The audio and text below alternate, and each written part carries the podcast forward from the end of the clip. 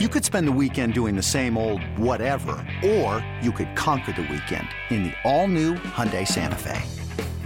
Visit HyundaiUSA.com for more details. Hyundai, there's joy in every journey.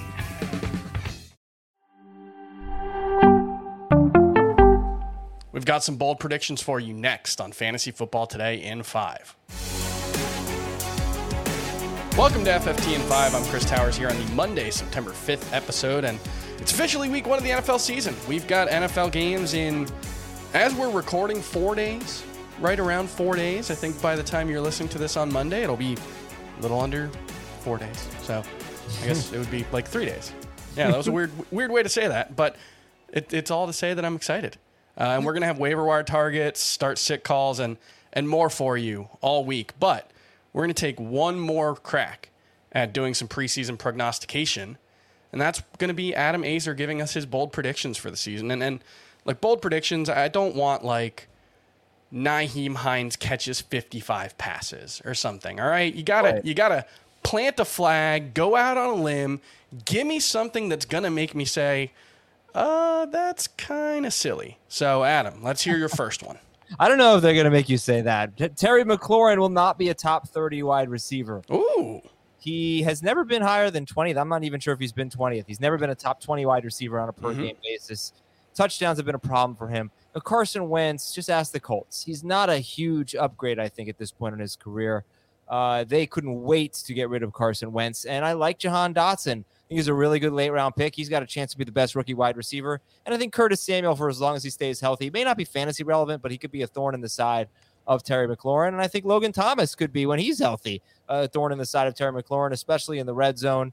Uh, I do really like the schedule. That was the one thing that gave me a little bit of pause here. I'm not going to love him when he faces the Eagles.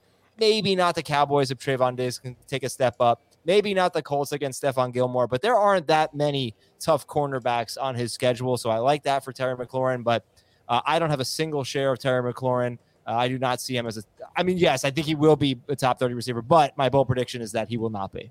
I just did my week one rankings and he's 30th for week one. So, you know, he's he's kind of a default top 24 wide receiver for me, but like you, I haven't drafted him at all this season. He's just not someone I can get particularly interested in. So I uh, I agree with that one. I don't think that's I don't think that's that bold. I think other people might disagree, but, let's get bolder with number two.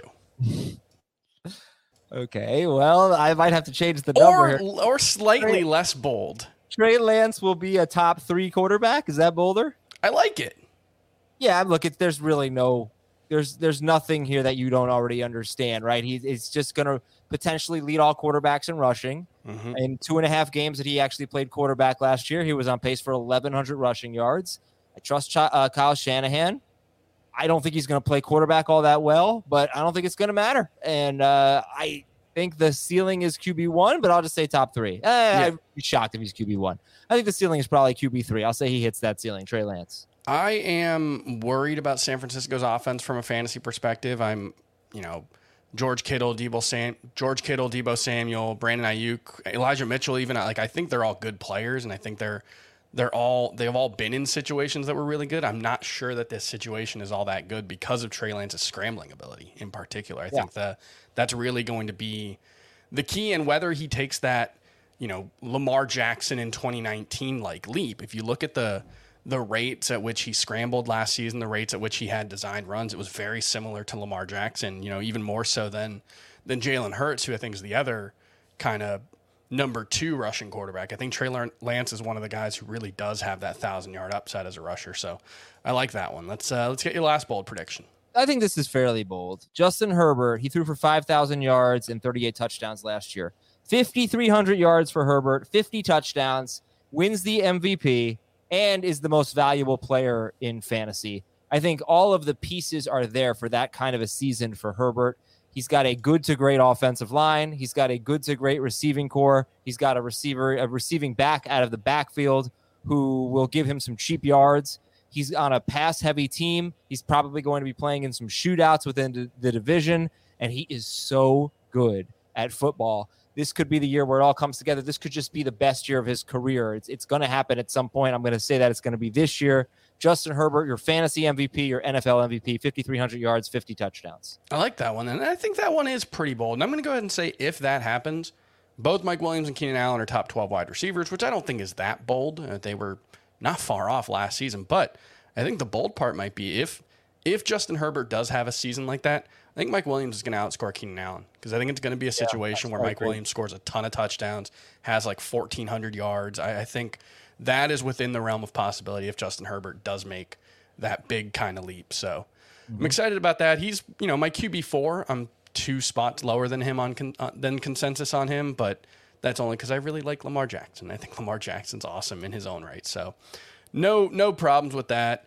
We're going to have some more bold predictions. We're going to do bold predictions for week one in particular in tomorrow's FFT and five. And I'll, I'll give you a little sneak preview. I don't know if this one is bold, but I've got Antonio Gibson ranked ahead of Dameon Pierce. I know Dameon Pierce has all the buzz, and we, we sort of buried Antonio Gibson before Brian Robinson's situation, but I think Antonio Gibson's in line to be a top 15 ish running back for the first few weeks of the season. And it'll be interesting to see what it looks like in Washington uh, when Robinson is healthy enough to play because I think Gibson could get off to a good start. So we'll talk about more on Fantasy Football Today and 5 tomorrow. See you.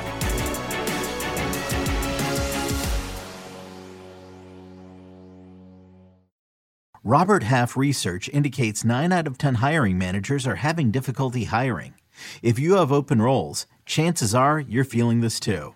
That's why you need Robert Half. Our specialized recruiting professionals engage with our proprietary AI to connect businesses of all sizes with highly skilled talent in finance and accounting, technology, marketing and creative, legal, and administrative and customer support.